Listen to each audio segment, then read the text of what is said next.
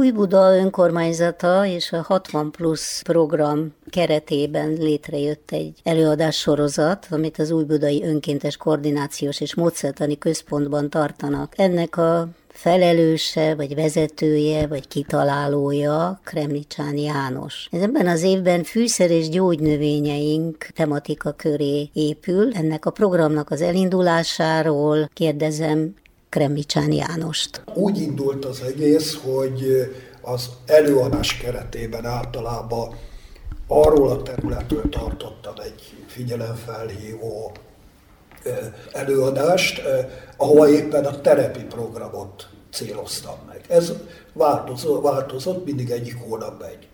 Donépoly Nemzeti Parkos bemutatóhely, egy pedig Új Buda természeti értékeit bemutató hely. Ez volt úgy a tematika. Aztán ez kibővült folyamatosan ezekkel a napjaink égető környezeti üzeneteivel, ami tisztába tenni a fenntarthatóság fogalomkörének igazi értelmét. Igen, mi az igazi értelme? Mert ez egy elég tág fogalom, és használjuk ugyan minden napjainkban, de nem igazán tudjuk, hogy mit takar.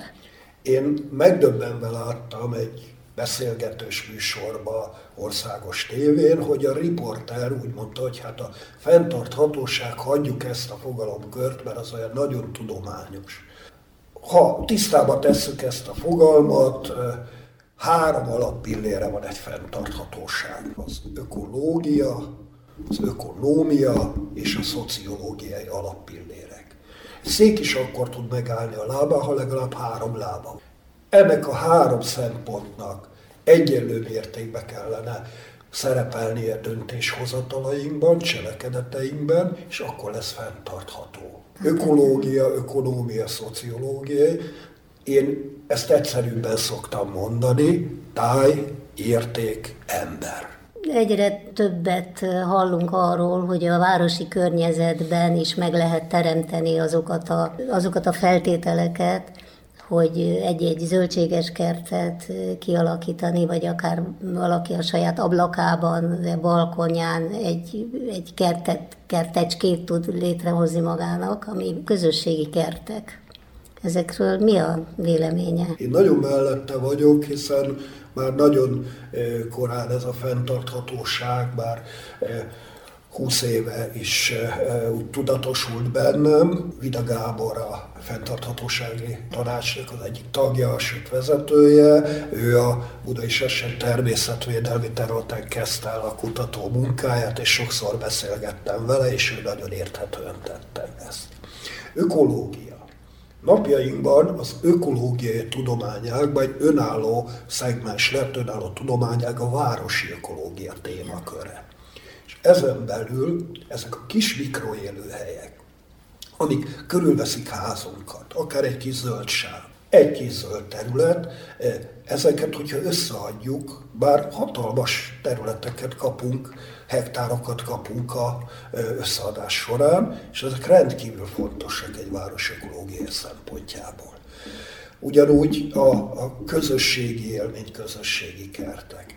Ezek fontossága összeállnak a lakók, akik egész héten rohannak munkába, és csak szombatonként egy másfél órára kicsit batatni azon a 10 négyzetméteres területen közben beszélgetve egy olyan közösségi élményben van részük, amikért még fizetni se kell. Meg hát az a felelősség, ami egy, egy elvetett növény iránt kötelező, és ez beépül aztán a gyerekekbe is.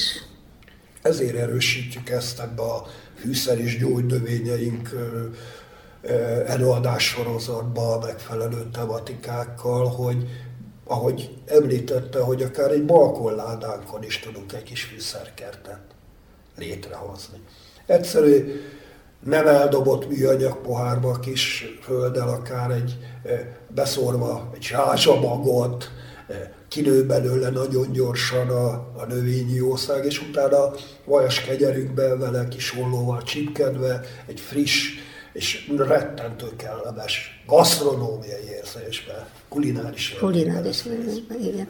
Én, én azt gondolom, hogy, hogy egy olyan szakembernek mint ön, nagyon pozitív a gondolkodása, és nagyon optimistán áll a jövőhöz, mert a növényekben a növekedés és a jövő az mindig benne van. Optimista vagyok, mert látom úgy a visszacsatolást, nem csak azokba esetleg növényekben, amit mi gondozunk, mi figyelünk rá, de jó, megvédjük őket az utókor számára, hanem a hozzám látogató emberekhez, Sashegyre látogató emberekben, 60 pluszos programsorozat körében a egyszerű mosolyokat, az élményszerűséget. Bízom benne, hogy ez a nagyszerű kezdeményezés jövőre is folytatódik. Kremnicsán János szívesen kalauzolja majd az embereket, megosztja majd a tapasztalatait és tudását a hallgatókkal. Torda Judit interjúját hallották.